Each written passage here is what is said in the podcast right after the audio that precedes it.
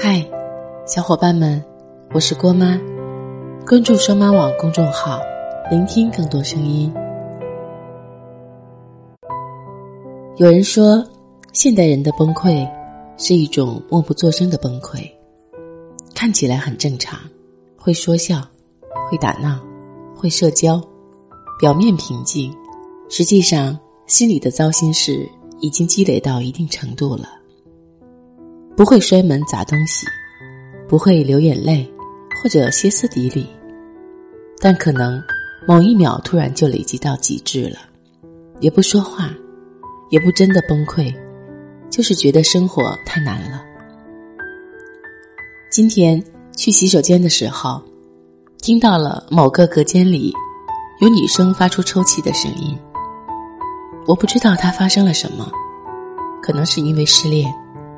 可能是被上司骂了一顿，或者是被客户为难，但我想，躲在洗手间里抹眼泪的他，一定非常的难过。生活不总是顺心的，总会有一些突如其来的打击，一点点的击溃我们。小时候因为得不到一块糖，就可以在父母面前哭。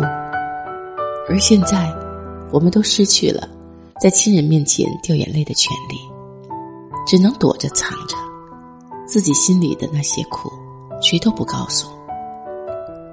成年人的情绪早已经戒掉了。这些年，我们逼着自己变得足够强大，无坚不摧，任谁也打不倒。我们逼着自己去冷静、从容，喜怒不形于色。我们活成了自己最讨厌的那类人，可是我们没有任何办法改变，唯有忍耐。我们不允许自己在别人面前示弱，哪怕对方是自己最亲近的人。但没有人知道，我们努力伪装的强大背后，其实是脆弱。想起上学的时候。有了不开心，可以跟朋友抱怨牢骚。但是现在，大家都各有各的难言之隐。恋爱的时候，只想跟对象展现最开心的那一面，尽可能的不去传递负面情绪。对待家里，永远都是报喜不报忧。每当别人觉察到你的变化，小心翼翼的问你：“还能撑住吗？”你只会说：“是的，我很好。”我经常会在后台收到一些人发来的求助消息，这些文字里有迷茫，有焦虑，有不安，还有忐忑。他们好像把我当成了一个树洞，会自顾自的说一些话。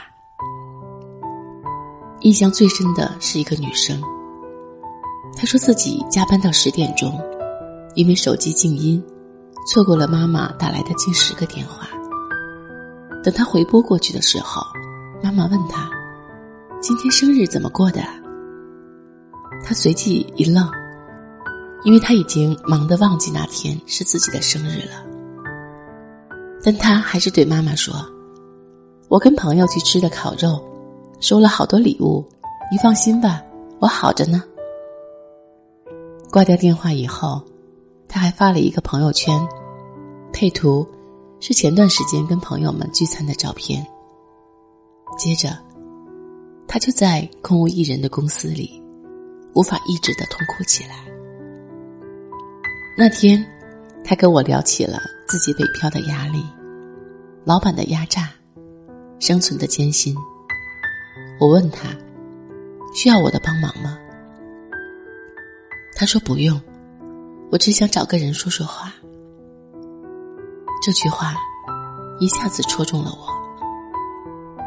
朋友圈里人多又杂，同事们不是可交心的对象，恋人也不是一直都能当自己的垃圾桶，唯有最熟悉的陌生人，值得我们短暂依赖。